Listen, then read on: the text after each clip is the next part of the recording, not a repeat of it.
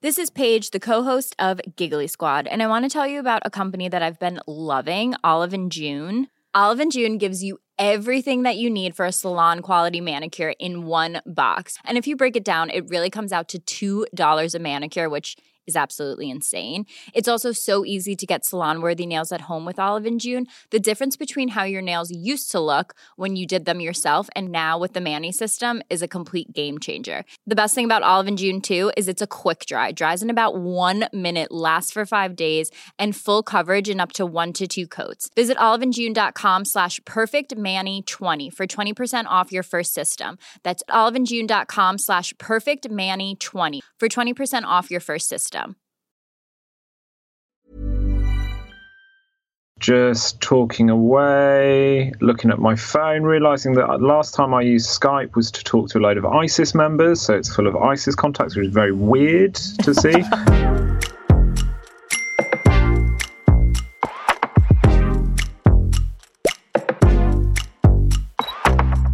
Hello, and you're very welcome along to this week's episode of the Group Chat podcast from Virgin Media News. Although not really much of a group as it is this week, because it is just me, political correspondent Gavan Reilly, and news correspondent Zara King. Zara, how are you? We're going to have people join the group chat. Well, we are. No, seriously, it's going to be a fairly fairly revolving door of contributors coming in and out this week. Uh, no Richard again this week. Richard is still enjoying some a much needed R and R, uh, so he's going to be back with us uh, before too He's having a ball. We're getting updates in the group chat. yeah, he's, having a very he's good having time. like a distressingly nice time. he sends you all his warm regards, though. Yeah. He does. Um, anyway, we do have a really busy podcast. We're going to get straight into it this week. Um, Zara, first of all, how was your long weekend? Good. I enjoyed it, and I have to say the extra bank holiday, uh, very, very nice. How about yourself? Yeah, um, very much crept up on us despite us talking about it last week. Uh, there did. was the discussion about whether it felt like a Saturday or a Sunday, which grew an awful lot of legs. It grew a lot. It got a great reaction. I It would did. say. It Got did. And we, we will come back to that in a couple of minutes. Uh, but first of all, um, this being a news podcast, we do like to talk about other podcasts where appropriate. And actually, you have Yes.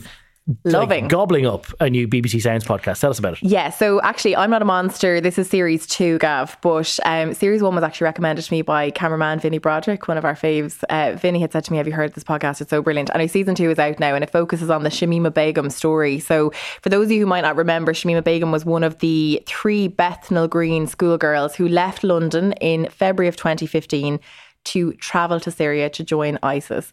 So um, at the time, obviously, it was a huge story because how would three schoolgirls, you know, leave their school literally to go and join a terrorist group? So um, Josh Baker is the filmmaker and journalist behind the I'm Not a Monster series. Phenomenal journalist. I'm very excited for us to talk to him in a couple of minutes because he's going to give us a little bit of an insight into how he goes about telling these stories, Gav. I mean, like one of the most important things that I think we're going to learn from Josh today is the idea of verification and fact checking and looking into the account and the story as told by Shamima Begum and establishing what is fact and what is fiction. So we're going to get a bit more detail on that. But first, let's take a listen to I'm Not a Monster. I'm curious about how you think people perceive you. as as a danger, as a risk, as a potential risk to them, to their safety, to their way of living. I'm not a bad person. I'm not this person that they think I am being perceived as in the media. You know, I'm just so much more than ISIS and I'm so much more than everything that I've been through. But do you understand why society has so much anger towards you? Yes, I do understand, but it's, I don't think it's actually towards me. I think it's towards ISIS, but when they think of ISIS, they think of me because I've been put on the media so much. But they only did that because you chose to go to ISIS. But what was there to obsess over? We went to ISIS, that was it. It was over. It was over and done with. What more is there to say? Like they just wanted to continue the story because it was a story. It was the big story. But you do accept that you did join a terrorist group. Yes, I did. Uh, Josh Baker is the filmmaker behind this and podcast creator, and he joins us now on the line uh, to tell us a bit about the work that went into this. Josh, phenomenal journalism from you in terms of, you know, Shamima Begum has been interviewed so many times, but in terms of actually verifying what she's been telling you, you went into the weeds of this to fact check every detail that she's given in all of those interviews. Oh, totally. I mean, we were very lucky in the sense that, as you say, that there's been a lot said about Shamima Begum, but so little is really known about what happened. And Shamima Begum decided to give uh, give me what she says is her full account of everything that's happened over the last eight years, which is the first time she's done that. So once we got that account, we were like, great. But then it was sort of like, hold on, how do we know what the truth is here? And so we've spent more than a year now uh, unpicking it, finding out when she's being honest, and finding out when she is trying to hide things. And it was interesting. So I suppose just to give our listeners a bit of a recap in case they're not totally familiar. She leaves Bethnal Green in 2015 in February. Josh, just maybe give us a quick synopsis of her time. It was four years in total she spent in ISIS. What happened in those four years? A lot. Yeah, exactly. So, sort of going back to the beginning. So, Shamima Begum uh, in February of 2015, leaves London with two school friends. They fly to Turkey, they pass through Turkey, enter Syria, and join the uh, Islamic State group, join ISIS. Once there, all the girls marry, and sort of it's not until uh, February of 2019 when only one of the girls emerges from the ashes of the ISIS caliphate, and that's Shamima Begum. And then she's thrown back into the sort of media spotlight. Now, that's sort of her journey, if you will. And what we've been doing is unpicking the different parts of it. So, for instance, we've discovered, you know, the reasons why she left. We've discovered that she was taken through Turkey with the help of a Canadian spy, believe it or not. And we've also gone to Raqqa, Syria, the city she lived in, and sort of retraced her life there. Um, this is a story, Josh, which you might never have intended to be in at the ground floor in, so to speak. But this is a story that you found yourself covering almost from from day one of Shamima Begum and her friends uh, leaving Bethnal Green in the first place. Oh yeah, no, you're completely right. So back in the day, I was actually working in East London Mosque uh, with a friend of mine, and we were making a film about the community. And it sort of just so happened that one morning, when we were trying to negotiate filming something random, uh, three girls from the community had gone missing, and we're like, "Oh wow, what's what's this?" And it turned out to be Shamima Begum and her friends, and the mosque sort of became a focal point, not only for the families of these girls, but for the community and indeed the media. And what happened was that we sort of ended up having a almost front row seat to a lot of the events that were unfolding. So, fast forward seven years later, when I'm in Syria doing something unrelated, I get a chance to sit down with Shamima Begum.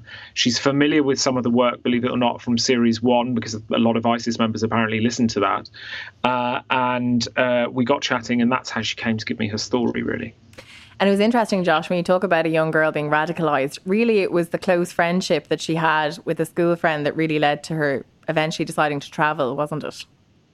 Yeah, you're completely right. So, in essence, I mean, let me break that into two. So, Shamima Begum said to me there are two reasons why she left. The first is that she consumed uh, IS propaganda, which she said led her to believe that there was a sort of utopia waiting for her in Syria. Um, now, obviously, she would have had to ignore a lot of the violent brutality that was being talked about in the media at the time. And she says she did because she was in love with the idea of going to ISIS. But as you say, most importantly, her best friend someone she describes as a sister, a, a lady called Sharmeena, had already gone and was sending her messages telling her, look, come, it's brilliant, you'll love it here, even feeding her some of the contacts that she would need to be able to to make it to the Islamic State. Without putting too fine a point on it, Josh, and without offering too much of a spoiler uh, for the ongoing season two, which is still available on BBC Sounds or wherever people uh, get their podcasts, um, if she was sold this idea of um, the caliphate being a utopia. In truth, how did it turn out for a young, unaccompanied 15 year old British girl arriving there? Uh, so there are points where she says it did reflect the utopia that she she expected very briefly, but actually for the most part it turned out to be uh, I would say very brutal as you might expect, and the dream that she thought she was going to very much did not exist. And so what we've done is we've sort of gone to Raqqa, we've located the man that she was married to, we've located people that knew of her in ISIS or came across her, and we've sort of retraced that stage of her life. Uh, and along the way, we reveal uh, possibly some things she wouldn't want you to know, but also some things that I think provide important context to to how we understand this story. And all of this played out last night in the television aspect of this, which was the documentary on BBC Two. It was an hour and a half long. Um, we thoroughly enjoyed it. It was so detailed, but even just down Thanks, to guys. the access to the footage. I mean, so we like on the podcast, we're journalists as well. We like to try and break the fourth wall a little bit. I was just blown away by the type of footage that you were able to get from inside Raqqa. Was that difficult to source that, Josh? I went and shot it all. Oh. Uh, so apart from the uh, apart from uh, a couple of clips from 2014 and 2015 that we we saw through an extensive archive network, we went. I went to Raqqa and uh, extensively shot and stayed in the city for probably just under a, a month in total, um, going to other places as well. But it was uh, quite an extensive shooting process. It's also quite an emotional shooting process because parts of the city are you know, very destroyed, and um, the remains of human beings are still there to be found. So it was very, it was a very draining but also important shoot, I think. Um, in truth, Josh, and again, without spoiling too much of the work, how do you go about even trying to fact check or deconstruct some of what Shamima Begum has mm-hmm. told you and to try and establish objectively whether she's telling the whole truth or not? I mean, so the first thing I have to do is is suspend my personal beliefs. You know, uh, I am somebody that spent the last few years talking to survivors of ISIS's atrocities, and perhaps less importantly, myself, I'm full of shrapnel from an ISIS suicide bombing. So I'm very aware of what this group perpetrated. Um, but I, uh, I basically, the first thing I want in any investigation is a timeline. I want to understand what our start point is and what our end point is, and then try to work out geographically everything that happened in between that. Because if you know where somebody was, then you have the ability to potentially find people who saw them there and validate parts of their stories. But then it's also those old journalistic questions of who, what, where, when, how, and why. And I'm always trying to answer those things. But the framework for it starts with a timeline, and then you go from there. And the question that people will ask as they watch the documentary is whether or not to believe her and whether or not, you know, when we talk about her British citizenship being revoked and what actually happens next for her, what do you think the feedback has been from the British public even since the documentary aired last night? Well, I suppose there's a couple of points. I mean, very good question. There's a couple of things I'd say there. So, first of all, whether or not whether to believe her, you know, there are definitely points where Shamima is avoiding giving me a straight answer, or indeed withholding or concealing things. Uh, but there are also points where she is, I would say, honest to a detriment. Uh, you know, I think it is a pretty full on statement to admit you were in love with the idea of going mm. to ISIS, other things that she says. So you kind of get the whole range of the Shamima Begum experience. And I would always say that Shamima Begum, in our conversations, is kind of three people. She is the naive 15 year old who packed Mint Aero chocolate to go to Syria because she thought it was a priority. She is the girl who had her formative years inside a terror state uh, and has got a blunt single mindedness on some things. I mean, she can be very blunt and very fierce sometimes. But then also, she's the woman who has been living in a detention camp for the last four years and reflecting on her decisions and has lost three children and had two miscarriages. So you get all of those different personalities playing out in one hit.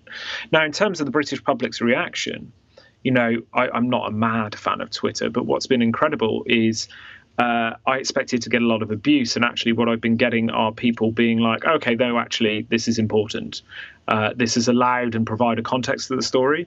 I think there are some people who are further entrenched into their perspective, whichever that is. And there are also some people who are like, okay, well, actually, this person has suffered quite a lot, hasn't she?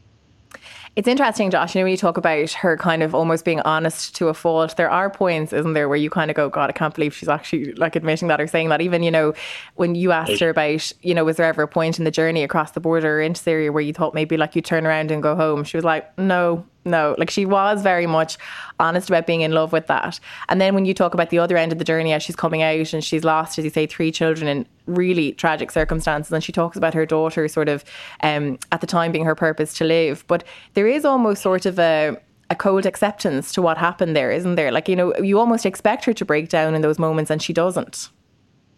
No, and I think this is a really interesting point, right? So, uh, we often, as human beings, have expectations about how we expect people to react or behave in certain conversations. You know, just, you know, it's a bit of a left field example. If you go on YouTube and look at actors telling soldiers war stories, you've got the soldier telling it, and then you've got the actor acting it, and they're dramatically different visual facial expressions. Mm. And I think one of the things that we have with Shamima Begum is that she doesn't behave how we expect or how we would like her to sometimes. And sometimes we assign meaning to that that may not be there.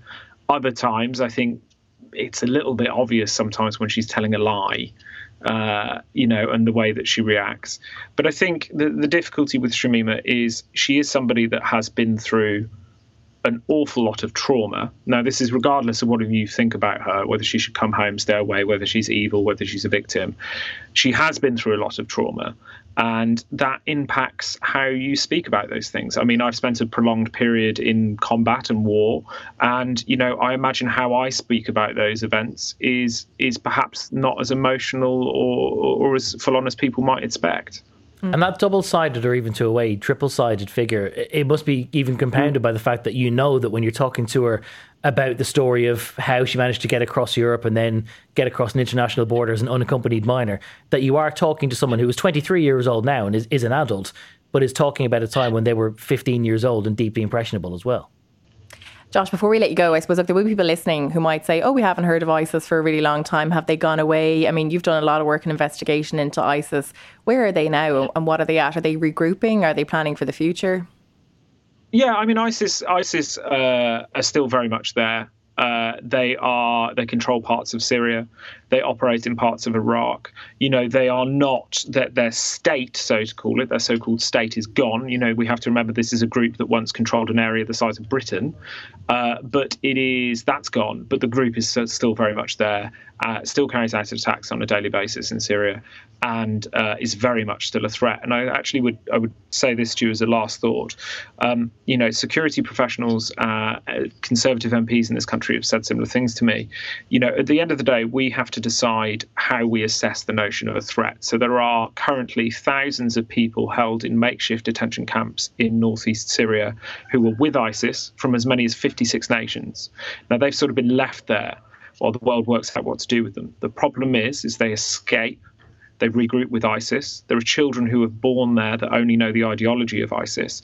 And everybody has described that to me as a ticking bomb that we're going to have to deal with at some point. And Shamima Begum is one of those people that's right there in the middle of it. Uh, so leaving people there doesn't necessarily make us safer. Yeah, it's mm. a sobering thought, but it's a worthwhile one on which to finish yeah. up. Uh, the podcast is called "I'm Not a Monster" and it's released uh, weekly on BBC Sounds. And its creator is Josh Baker. Josh, thanks so much for joining Josh, us this week thanks on a million. the chat. Really enjoyed the chat.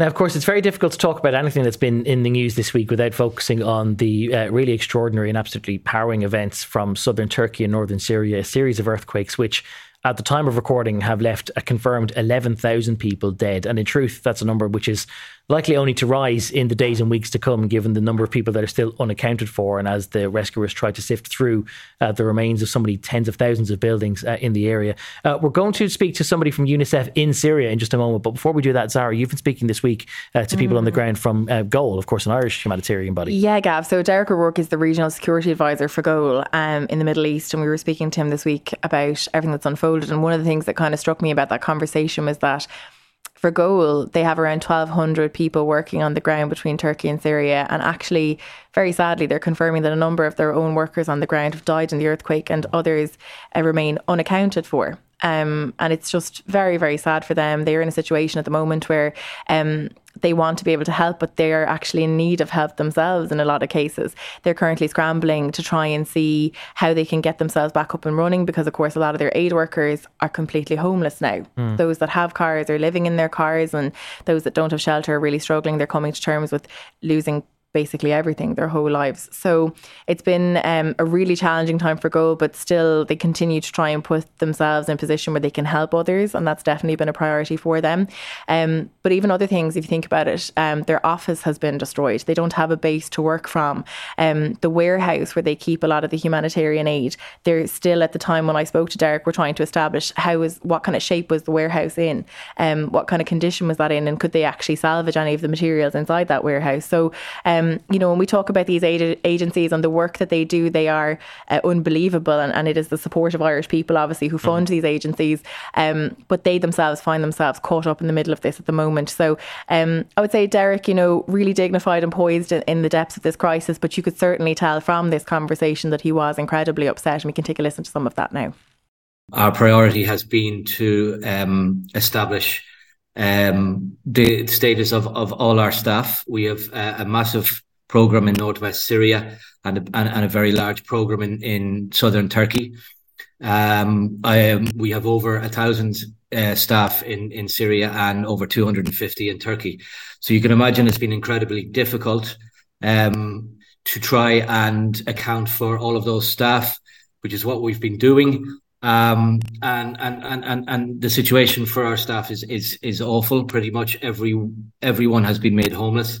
Um, we've accounted for most of our staff at this time, but we are still trying to reach uh, staff in both Antakya in southern Turkey and uh, across Idlib in northern Syria. We know that we have staff um, under rubble Uh, we're trying to get to them, and we're trying to uh, ensure that that that they uh, that they can be rescued.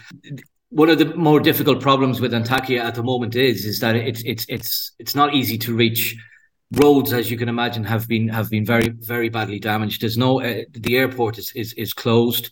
Uh, the nearest nearest airport is uh, functioning is in Adana, um, I think, um, and so for us to get support into our teams into Antakya, this is what we're trying to do. We're finding it incredibly incredibly difficult, um, and then once we've managed to gather ourselves and, and and start responding to the to the to the crisis at large. Um, you know, we're going to have incredible difficulties with supply chain, with logistics, um, especially in northwest Syria. Uh, how how we get stuff into northwest Syria to respond is, is, another matter. At the moment, we're trying to assess our premises. Our offices in Antakya have been destroyed. Uh, so we don't have a central location to work from there. Our offices and our warehouses in, in, in, in Syria, we're trying to assess the damage that's been done to them. It's it's not looking good. And in your time, Derek, have you ever seen anything like this particular incident? Or I suppose there, everything is unique in its own way, but how, how would you describe this compared to everything else you've seen in your career? Um, I, I, I, the last thirty six hours have been have been um, have been devastating. Um, there's staff that I that I've been working with for for nine, ten years, and um, just trying to ascertain that they're safe, that their families are safe, and and and and you know it's I'm talking about 1250 odd odd people and and and and just taking them as safe off of a list and and, and getting increasingly worried about the ones that we can't uh, reach. Um you know we've we've had crises before. The entire syria uh, situation has been a crisis a decade long crisis but nothing like this nothing like this. This i'm, t- I'm talking about over a thousand of our staff who are homeless and who are hurt and who are mourning. We we have bereavements. We we've lost we've lost staff. I cannot confirm how how many we've lost, but I know we have lost uh, colleagues, and we we can't reach other colleagues. We don't know if they're safe. We don't know if they're okay. We know that certain people are under rubble. We're trying to get to them. We're trying to get them out. Search and rescue, especially in northern Syria, is extremely limited. There's a fuel crisis. Heavy machinery is sometimes there, but isn't fueled. There's no electricity. It's it's it's. I haven't ever seen anything like it, and um, it's it's it's just awful. Uh, we're joined on the lines by Eva Hinds, who is the Director of Communications with UNICEF. She's joining us from uh, the Syrian capital of Damascus. Uh, Eva, thanks so much for joining us uh, this week on the group chat. Um, in truth, it's very difficult to know exactly where to start. So you might just, first of all, just bring us up to speed on what UNICEF has been doing since the first quakes.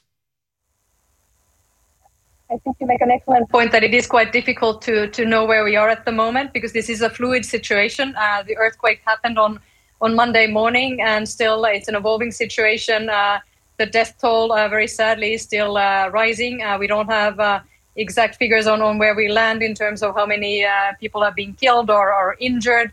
it's it's terrible. as UNICEF, we fear that thousands of children might have lost their lives um, in the in the earthquake. It's the most powerful earthquake that's hit the region in, in years, and of course, it's it's the worst possible outcome for particularly for children. Uh, the situation here already prior to the earthquake was very dire, uh, that they were grappling with a number of issues uh, before that. And for, for the moment, uh, what we know and what the team is seeing on the ground, we see uh, thousands of homes that have been destroyed, thousands of schools, healthcare centers, these different places that offer the essential services that children so desperately need. the earthquake happened in the middle of the night, so people had to flee their homes and houses uh, then uh, very scary for, of course, for children, uh, even for, for adults. Uh, and many are not able to return home, so they are uh, in temporary shelters. many in schools that's been closed or, or other other places. So it's it's looking quite grim at the moment. And Eva, you mentioned there already, like these are children who have already been through an enormous uh, trauma over the last couple of years. These are children who come from a war in a conflict zone. Um, you know, how do you envisage them moving forward from this? It's very difficult. It's uh, it's nearly 12 years of, of conflict, uh, massive displacements, meaning that many of these children have uh, been forced to move a number of times during the conflict years. Uh, it's the deepening economic crisis, uh, which means that uh, prices are skyrocketing. It's difficult for their parents and, and loved ones to uh, to support and uh, take care of them. So everyday life is is is difficult.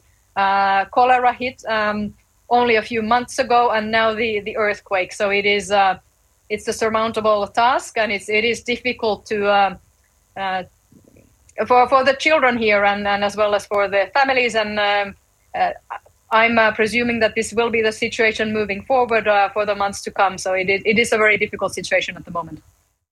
You've just addressed it there a little bit, Eva, but just to, to flesh that out a little bit more for our audience this week, um, what exactly was UNICEF doing on the ground in the area before uh, the events of the last three days? Because as you mentioned, it, wasn't exactly uh, an ideal uh, set of circumstances that children in that area were facing even before the earthquake.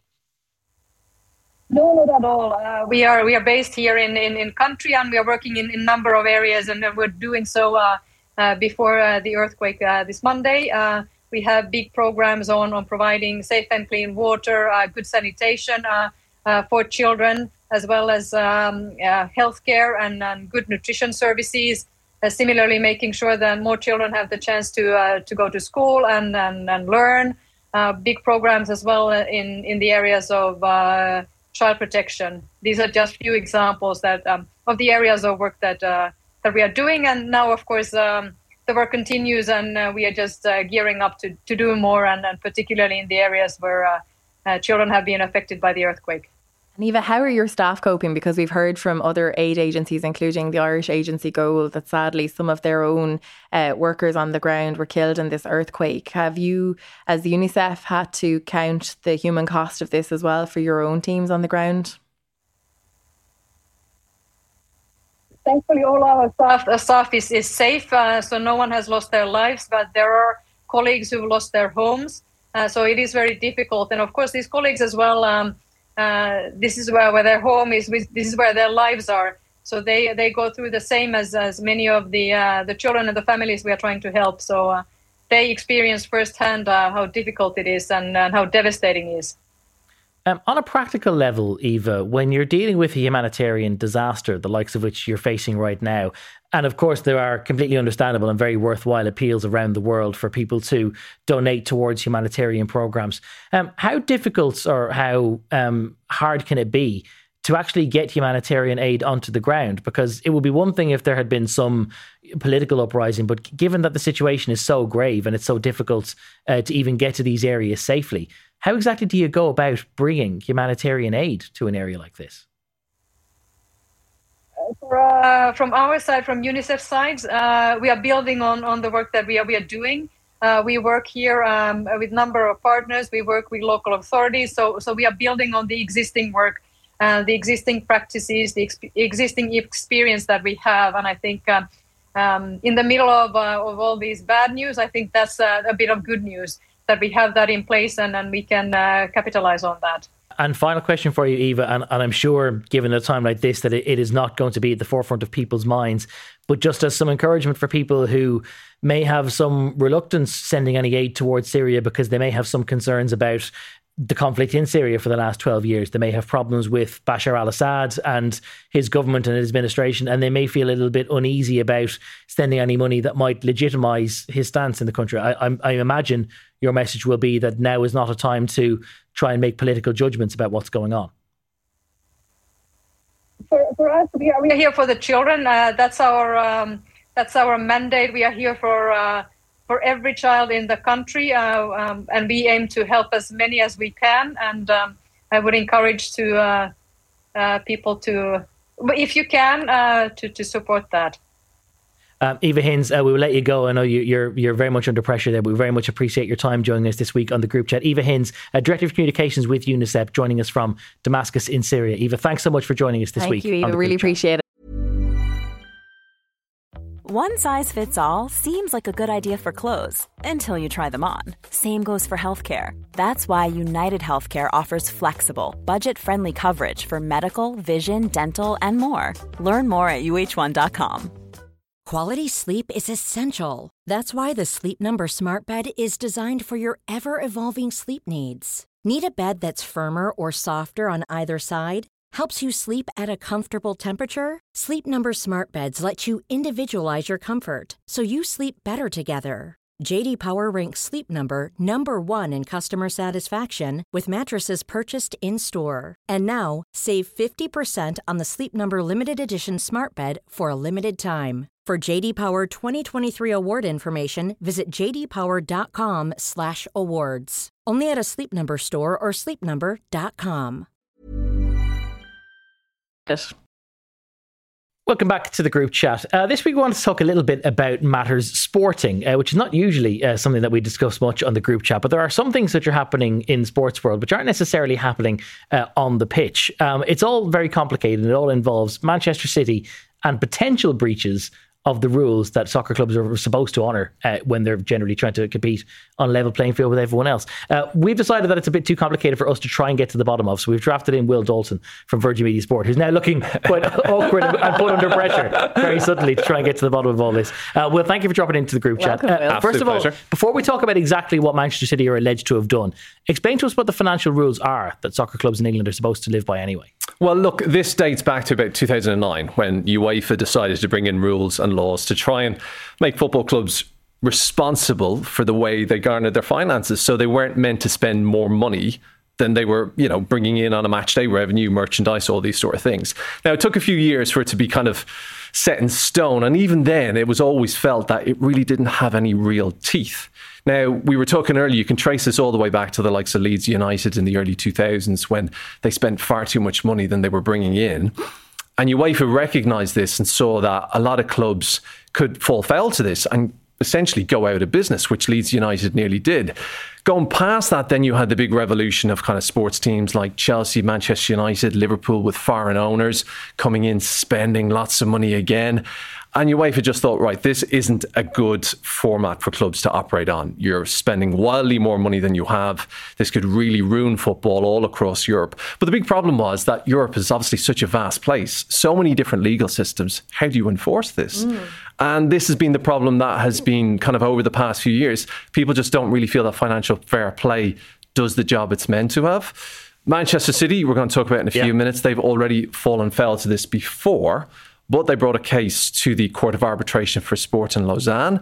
And essentially, the ruling was overruled.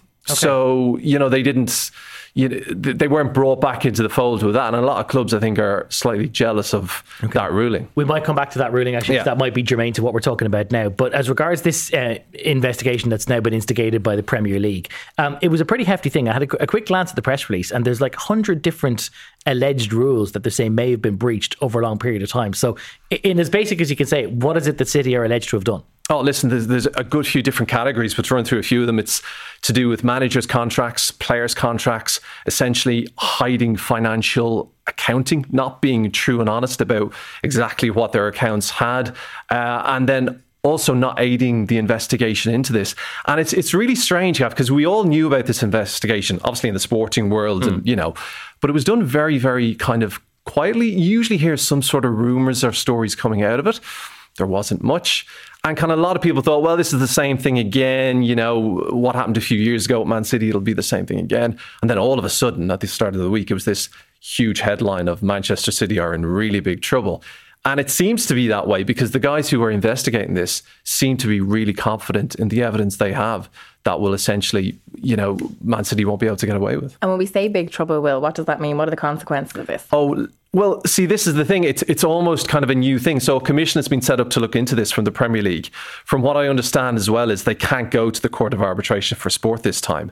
So it will be this commission who decides what happens. It could be anything. It could be as little as a fine, shall we say, and I don't put that in a, a light terms, but for Manchester City and the money they have, that A might fine not do wouldn't be enough. much of a no, it won't be. all, yeah. It could be points deductions, which would obviously hurt them. It could be relegation. You know, we have heard of leaks from other Premier League clubs already this week saying they want Man City thrown out of the league if they've been found to do this. Even their manager, Pep Guardiola, said couple of years ago, if we were found to have done something wrong, I'll walk away from the club. You could then see the likes of to be the public face of something Exactly. that's not above board. you know, who knows then about contracts, whether they become null and void, the likes of Erling Haaland.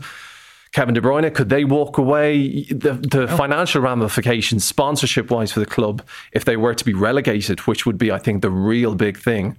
Um, that's happened to Man City before. They have gone down through the leagues before these multi-millionaire owners took over. Mm. So yeah, it's worrying times, I think, if you're a Man City fan. You mentioned the the previous case that they brought to the Court of Arbitration for Sport, which is like an independent Supreme Court for, for sporting matters. Um, they won that appeal, which I think was broadly speaking because the investigation was basically time limited, that they'd sort of gone beyond the limit by which they had to investigate these things.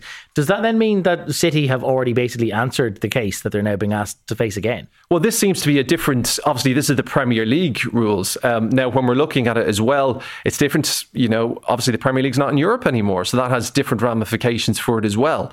Uh, so if they can't appeal to that kind of body mm. and they're left with the Premier League, it seems like the Premier League clubs have said, no, the Commission will deal with this. We don't want to get involved. So it looks like it's fair and above board. But at the same time, there seems to be a lot of people who were uh, slightly put out by how Man City have risen over the past few years. Six Premier League mm. titles, as we've said. Um, you know, loads of other silverware, and obviously they've built up the ground, the training ground, the academy. They've become a huge club. Uh, those points deductions that you mentioned as well, they could mm. potentially go back in time. So you're not just talking about points being deducted from this season. You could potentially be saying, right, go back to the season in 2012 where they won the title on goal difference and deduct them 10 points, which means points, you're, you're, retroactively yeah. giving somebody else the title then. Exactly. Or they could just say, no, you're being stripped of the title. We've seen this before in other leagues where uh, titles have been taken away from teams it's a really, I think, hollow victory for whoever comes second. Uh, mm. You know, it, it's a bit too late, isn't it? It, it, it is, it is, and I think that will be. I can't speak for all of those players involved, but a bit worthless to receive that medal. Mm. Well, what does it mean for the fans, though? Will it's so sad for the fans, really, isn't it? It's so disappointing for any Man City fan listening to this now. It is, but I think fans, especially when we're talking about the Premier League and, and football, soccer nowadays, they realise there's a big detachment mm. from 20, 30 years ago, where you know the owner of a club, say we go back to Blackburn, the you know Jack mm-hmm. Walker back in the day, who had a real attachment with the fans, or even you know up to a few weeks ago, David Gold, who just passed on, um, the owner of West Ham, he, you know he grew up across the road from the old stadium, so there was attachment there. Now it's multi-millionaire owners who come in who are looking to try and some have different routes. They are actually looking to make money. Some see it as something to enjoy. Uh, th- there's not as much attachment there anymore. You know, the, a lot of the owners don't come from the local area would they have known anything about the team 10 years previous? Who knows? So it, it's different. And I think fans get that. They see that football now is, is now this multi million, billion pound business. business. And, and, it does go back to that, that tricky thing as well. And we saw this to a degree here at home with Kilmacud versus Glen a couple of weeks ago and this dispute about, you know, whether there was more than enough players on the pitch and how you go back and resolve something off the pitch long after the event is actually ever finished up. You can't. And I think that's the simple word because I was thinking about this. And I think if you take it from the point of view of an athlete, right? These guys are all professionals. They've worked their entire lives to get to this pinnacle. You go through those those squads of, of players who came second in any of those seasons. That might have been their one glory moment in their entire career.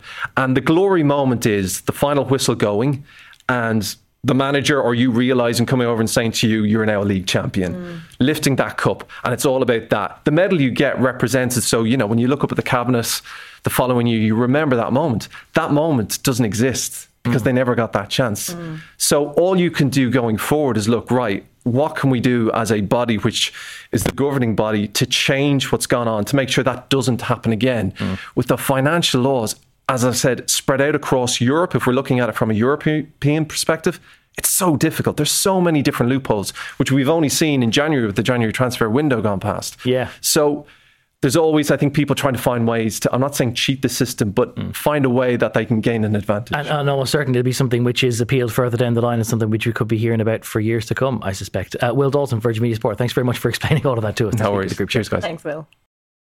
Could you imagine if you'd booked a flight away for the long weekend and then you found your city break on this wonderful new bank holiday totally scuppered by some Aegis flying a drone at the airport? I mean, Egypt's a soft word for what we really It is. I, I was going mean- through my internal lexicon trying to figure out something I could say there. You remember when it was happening at Gatwick and we were all like, oh my God, imagine that happening. And now it's like, it's very much an us problem now. So, Do you remember? Well, it, it's not the first time that it's happened in Dublin. Do you remember it happened in, in Dublin around about the same time that it happened in Gatwick? Yeah. Uh, I remember having to go through some archives of the air traffic control radio thing because they're, they're all logged online, trying to Ah. find the audio for a graphic sequence where they were illustrating where this drone had been drone spotted. was. But isn't isn't it mad that so much? I mean, we've talked before about how. You know, the airport is the front door of the country. Richard's going to love that Chambers mention. it's banging off um, and it's off its hinges. But that even when it's fully operational, that the whole thing can be scuppered by someone with basically something that's And- a little more elaborate than a remote control plane. well, I was just going to say, doesn't everyone kind of have a drone now? Like, I mean, what is the, you have to have a license to have a drone though, don't you? Yeah, and, and it's illegal to fly them within five miles of an airport. I Right, think. okay. So, which is the obvious. So clearly someone has not gotten the memo. Yeah. Do we believe it's sinister or is it just uh, somebody literally out flying the drone around. It would need to be a very targeted campaign for it to, to, you to don't, you don't think it's sinister. What's Eamon Ryan said about it this week? um, that we should have no tolerance of it. Okay. Yeah, Well, we, surprisingly. we agree. Uh, Eamon Ryan actually getting a bit of a torrid time from the airlines who are like, sorry, this is happening all weekend. And then you get to a Tuesday morning Yeah. and you want to convene a meeting. Uh, so it'll be interesting to see whether they like they try to up the penalties for doing that, just to try and ward people off. Well, I have. I do believe that Gatwick has some sort of technology now where they can basically down them, not like shoot them down, but I think there's some kind of where they can intercept the technology. Okay, like a remote control, remote control thing. them to land. So I don't know how that works. Whatever. Obviously, you know, me and technology would be Yeah. up there. But um, I believe Gatwick does have some kind of technology in place. Okay. I mean, I don't know if it's really expensive or what's the story with it, but it sounds like it works anyway, Right. and you Uh, can basically land. I look forward to inviting Eamon Ryan on for future episodes and having Yeah. him explain how they're going Love to deal How with this, this drone pandemic of Dublin Airport. Um, before we go, we better pick up one of the loose ends from last week, which was Yes. the chat we were having about uh, bank, bank holidays and how great they are, Yeah. and whether they feel like a Saturday or a Sunday. Now, I said bank holidays feel like an additional Saturday, in that the Monday has the No, same but they totally feel like a Sunday, so you're completely wrong. Well, this was the thing. So you, Yeah. you told me I was wrong, and I was like, Absolutely no. I, everyone definitely agrees with me on this. And then some Twitter polls spontaneously popped up, nothing to do with us at all. And it turns out that um, no, I'm. I'm totally wrong. Everyone agrees with It you. It turns out that I'm right and Gavan's wrong. Everyone, just just so we're clear. Um, I mean, like also, I suppose, well, like you were like last week. I'm going to be honest, like you were definitely running for like, would we have a Friday off instead of a Monday? Which I was like, you're bang on wrong there now, Gav. Hang Why on, would no, you no, have hang a Friday you're off instead of a Monday? Because a Friday would, What you- would definitely Friday feel or like a Monday? Saturday. Monday. Okay, down on the floor 100%. would Darren rather says Monday. as I'm- well. No, what what is wrong with all of you people? Uh, one person did say, and I think maybe maybe this is the happy medium, so we can try and end on a slightly more conciliatory note. Okay. One person said that um, although the bank holiday Monday feels like a Sunday, that the actual Sunday just feels like another Saturday. It's a bonus Saturday. So it feels like you got It's two bonus Saturday. Saturdays and then Yeah. a Sunday. Now I still feel think the Monday feels like a Do you know where I went on Sunday actually, and I had never really been? Is Glendalough, right? Sorry, it's totally off topic, but the traffic at Glendalough is actually shocking. Forty-five minutes to try and see was it the waterfall in Glendalough? Hmm. Had to give up. Had to give forty-five. Had to give up. Didn't even see the waterfall. Forty-five minutes of traffic. huh? Why, why, why, why would tourists go to lovely places when you could, you could be denying Zara King her right to go somewhere nice of a weekend, irrespective of whether it feels like a Saturday or a Sunday or a Monday? Uh, what does Good Good Friday feel like to you? And I love a Good Friday now. Yeah, I but do does that does that feel like a Saturday or a Sunday? Oh, You couldn't have three consecutive Saturdays, surely. if you're out the Thursday night, it feels like a Saturday. Okay, uh, I'm getting corrected in the, my ear that apparently you're talking about Powerscourt, not Glendalough. So Powerscourt has the No, what does Glendalough not have a Glendalough has a lake. This is so bad. It's a lough by definition. Okay, well, anyway, whatever it has, I didn't see it. Uh, So- your, your listener feedback on the water features of County Wicklow, please, to all of our various social media channels. God, Uh, someone's going to give out to me for this. That is uh, the Wicklow done. Tourist Board are going to be sending Zara some awful swag uh, for So the next sorry. week. Um, Wicklow's thank you. beautiful, though. Wicklow is, is lovely. The I Garden of love Ireland, uh, approved by Will Dalton. Uh, we better stop it there. Uh, thank you to everyone who has listened this week. Thanks to everyone who's tuned in on Virgin Media too. Thank you to everyone in the gallery, to Ross Maxine, Gareth, and Aubrey sitting in this week. Uh, and we look forward to seeing you back again uh, in future with Richard Chambers. Until then, from me, Gavan Reilly, and from Zara King. Bye. Thanks very much for joining us, and goodbye.